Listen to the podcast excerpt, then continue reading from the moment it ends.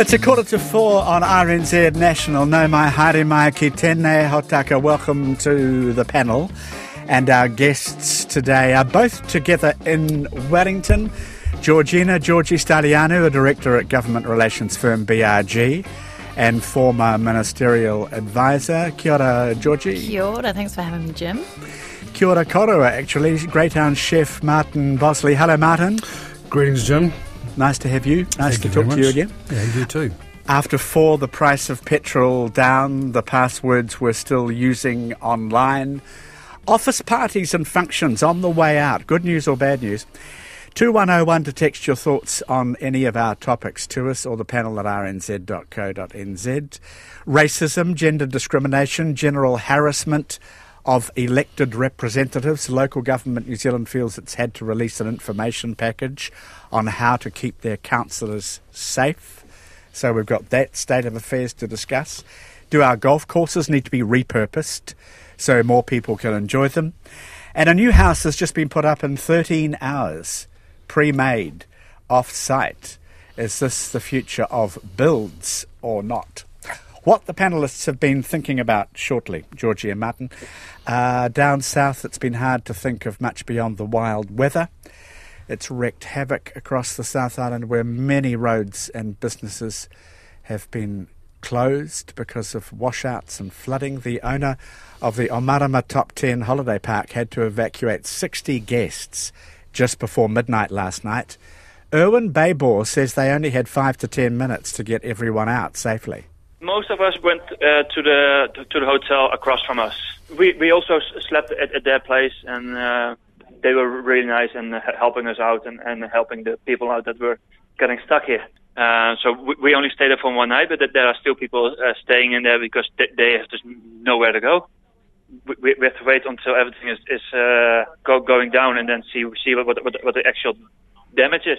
We looked in a few units and and uh, yeah, the, the the whole road is basically destroyed.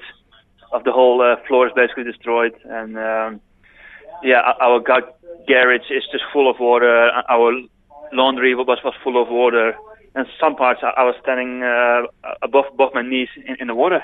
Erwin Baybor, what a thing to look uh, at when first light arrived, panellists. That'd be a horrid prospect. You've got a feel for people down south, don't you?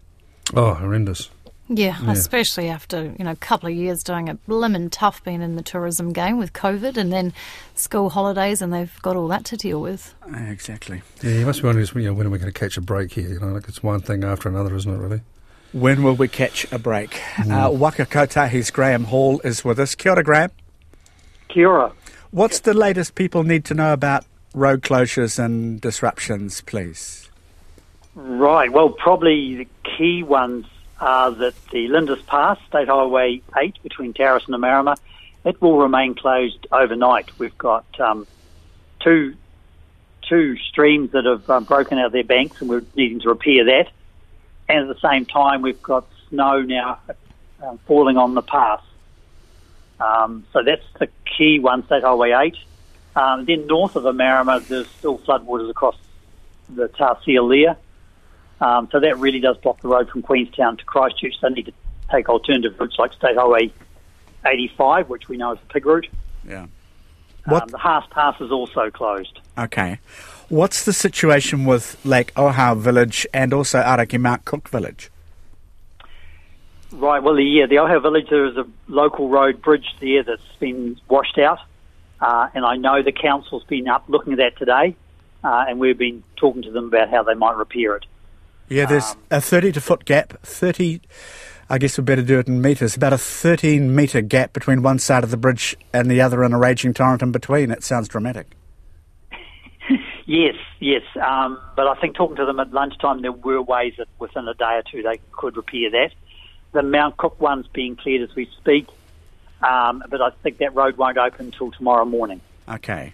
State Highway 80, yes. So, Omarama and Otematata were hit hardest, I was reading. Are there any problems in the Waitaki Valley further down? Not as such. The road, uh, that again, that road 83 will remain closed from Kurow to Omarama uh, overnight um, and should be opened in the morning. There is already work getting done in that area. Uh, yes, certainly after the high winds of yesterday, the, the rainfall in that area um, yesterday afternoon and last night it was extreme uh, and has caused significant damage, not just to our highways but to the local roads and the communities. 500 and, 535 mils of rain recorded as of earlier this afternoon at Aoraki Mount Cook, 195 mils at Arthur's Pass. So, are you expecting more bad news on roads, Graham? I think, yeah, look, working out today, people, if they can't use the Lindis, will come down the Pig Route State Highway um, 85, and we would expect freezing conditions overnight uh, as as things clear, uh, and therefore ice and snow on the roads is another dilemma for the motorists, people travelling, and they need to pay particular attention. I think slowing down and taking real care and understanding what's on the road ahead of you would be really important. What about the rivers? Will they start to drop now? Yes, look, they have started to, to drop in um, the high country in Otago, and I gather now in Canterbury. Um, but there is still a rain watch for coastal Otago. That's uh, State Highway 1, Oamaru to Dunedin. Uh, still rain falling, not not of significant amounts, but still the road will have moisture on it. Um, therefore, we're watching that, and everything. Everyone needs to take care. There can be potholes open out as well, so the road might not be as smooth as you'd want. Um, yes, the weather. Time. So the weather eases down south and moves north. Any problems anticipated as it does that, Graham? I don't think so. I think going by the Met surface, the amounts of rainfall are, are less as it's heading north. Um, but I suppose we're in dealing with highways, roading, we're always expecting nature to throw everything in the, in the kitchen sink at us. So, um, yeah, it just means that we our contractors are extremely busy at the moment. Uh, winter is not a not a time where we can put our feet up. No, um, that's right. Alas, that's right. Or okay, all the best with everyone working on your behalf, Graham. Thank you for joining us. Yeah, look, and thank you because this gets the message spread around that um, yeah we have winter conditions certainly in the south at the moment. Graham Hall from NZTA Waka Kotahi. At uh, seven minutes to four, so Georgie Stylianou and Martin Bosley are with us. Actually, tomorrow is Wellington's turn for the rain, 100% likelihood, apparently. Oh, are, are you both fans of winter? I mean, at least the three of us aren't suffering like people down south, and of course, all the people out of sight mm-hmm. and out of mind. Martin's just been talking to me about his hometown of, of Greytown and how beautifully warm it gets because I was already bemoaning the Wellington weather, Jim. Um, but I like seasons. I like a good cold winter, but I just want a nice warm summer as well. So I, I'm not adverse to the seasons. I just feel like we get slightly too much winter in Wellington. It certainly mm. seemed a bit like too much winter. Um, what have you both been thinking about, Martin? What's been on your mind, please? Oh, as George just said, I, um, I live in Greytown, and uh, currently on until the end of this month is the Greytown Festival of Christmas, uh, which is in its third year now, um, and it runs right through the month of July. And the whole community really comes together to make this event a massive success where houses put up fairy lights in their gardens and Christmas decorations, and without being too overboard, actually on the Christmas stuff. And all the shops do window displays and dress the whole you know, the whole street gets lit up, and there's sort of um, dramatic displays of you know, light displays on the on the on the old buildings. Um, that sort of starts at six o'clock every night. Um, there's you know there's there's food trucks, there's street food, and there's just this amazing energy that just comes into the in, in, into the village, um, you know, over a weekend. And you know, last Friday I went for a walk uh, at about half past five, six o'clock, and there's just families out, and there's people enjoying it, and they're all rugged up. That whole it's that whole winter thing, right? You've got a hat on, you've got a scarf on. It's just everything you kind of feel a Christmas should be, you know, and with you know with all those winter sort of aspects to it. Um, and with everything else that's going on, you know that we you know, that we sort of get bogged down in the you know the, the, the, all the talk of everything that's, that's depressing. This is a real joy and it's a real highlight. And you know, it's now it's now the biggest event in the in, in the South Wairarapa um, event calendar. Uh, it's twenty percent up on trade, and, and, what was January was the biggest month of the year previously. Now July is the, is the, is the biggest month. So you know, from an economic point of view as well, it's just absolutely massive. For what you know, and the money's being spent in, in the village, and it's uh, and it's staying there because all you know, it's, it's not people coming in from out of town and setting up a store and then buggering off with Greytown dollars. It's uh, it's all staying there, and people are coming in from all over the country to enjoy it. Uh, it's um, it's a treat, and I just urge anybody who's got two weekends left to get over there and uh, and, and do it. Uh, it's well worth it, um, even if you just come over for the night and enjoy enjoy the food at the truck stop and wander on home again. So is this something you're recommending for other locations in New Zealand? Oh, I think yeah, it's it, absolutely. You know, I mean, this is the thing that came was born out of um, post COVID. You know, like you know, what do we do to get people going and keep you know get people moving again and, and I say inject some money into the local economy because as you know, every, everywhere was struggling. Uh, and this thing has just gone gangbusters. It's taken off like you like you like literally like you wouldn't believe and. Um, you know, you, as I say, you, as you start approaching the, um, the, the, the core of the village, I guess, from from a good five or six hundred metres away as you're approaching, you just sort of start to feel the atmosphere build and the buzz. And I think other communities could certainly be doing something along along very similar lines. Georgia, we're going to be we're going to be talking after four o'clock on the panel about things designed to, you know, uh, rally us in the middle of winter. What do you think about the uh, Greytown idea?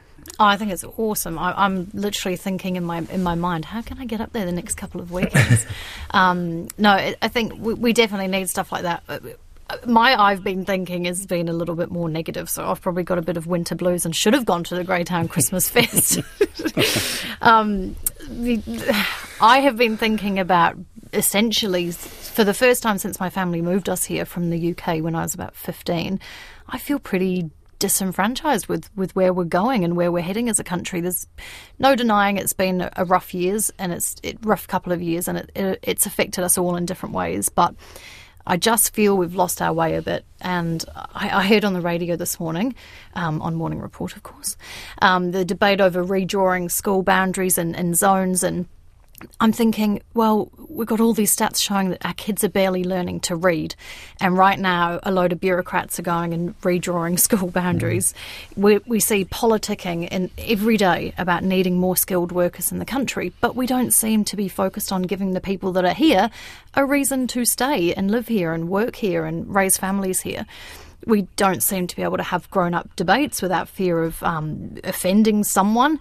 Uh, we produce far more food in this country than we need, yet Kiwi kids and families are going hungry. So just feel like things are a little bit wrong, a little bit divided, and we're so naturally blessed in so many ways. Um, our natural landscape, our geographic isolation from a lot of the world's problems um, is a blessing. Mm-hmm. And I sort of just want us to pick ourselves up and brush ourselves off and, and, and do better, to be honest. And start all over again. Yeah. So you're saying that we're rearranging the deck chairs too much and we should be strengthening the hull of the Titanic? That's exactly right. Yes, yeah. We just need to get back to some of the some of the basics. What what's the vision? What's what's the shared plan? Why are we all here? What what do we all stand for? Okay, uh, I saw a New Zealand Herald headline today: New Zealand facing an outbreak of gloom amid. oh, in, okay, I've got that. I have not had COVID, but I've been uh, I've been struck by the gloom. An outbreak of gloom amid inflation, crime, and COVID. Uh, Martin, do you see a degree of disintegration at the moment in New Zealand society? What are your views on this? Yeah, I do, unfortunately, and I, and I, and I never thought I'd see that living here, or, um, or, or say yes to a question like that. Um, and I and I, it's a it's a real shame, just based on what you're just saying. Then I was about to say, shit, we should all go and live in the UK. Um, but yeah, I do, and it's just, and I don't know, and it probably comes up one of the subjects we're going to talk about this afternoon. I, I you know, I don't, I don't know why. Like, why, why are we suddenly feeling so, I guess, disenfranchised and alienated, and you know, yeah, it's, uh, yeah, it, it is a, it is a disintegration, isn't it? I don't know, I don't have the, I don't have the answers, Jim. I've got lots of questions, but. Just to, just to make sure, Georgie, this isn't a party political statement. This is what's happening in society, independent of whoever's this ruling is, This is not politics. This is. Um, I think also I've been a first-time parent for the last twenty months, and it hasn't been an easy time to be a first-time parent. Um, so I think no, this is this is personally how I feel. Okay, we'll see what listeners feel. 2101 if you're texting us about what you've just heard or about what you're going to hear after 4 o'clock. Uh, Georgie and Martin are with us. Petrol and passwords after the news, the fun going out of workplaces, opening up our golf courses, throwing up a house in 13 hours, and uh, actually, speaking of politics, all manner of unpleasantness that is having to be endured by our local body politicians as well. That is all coming up after the news at 4 with Karen McCarthy.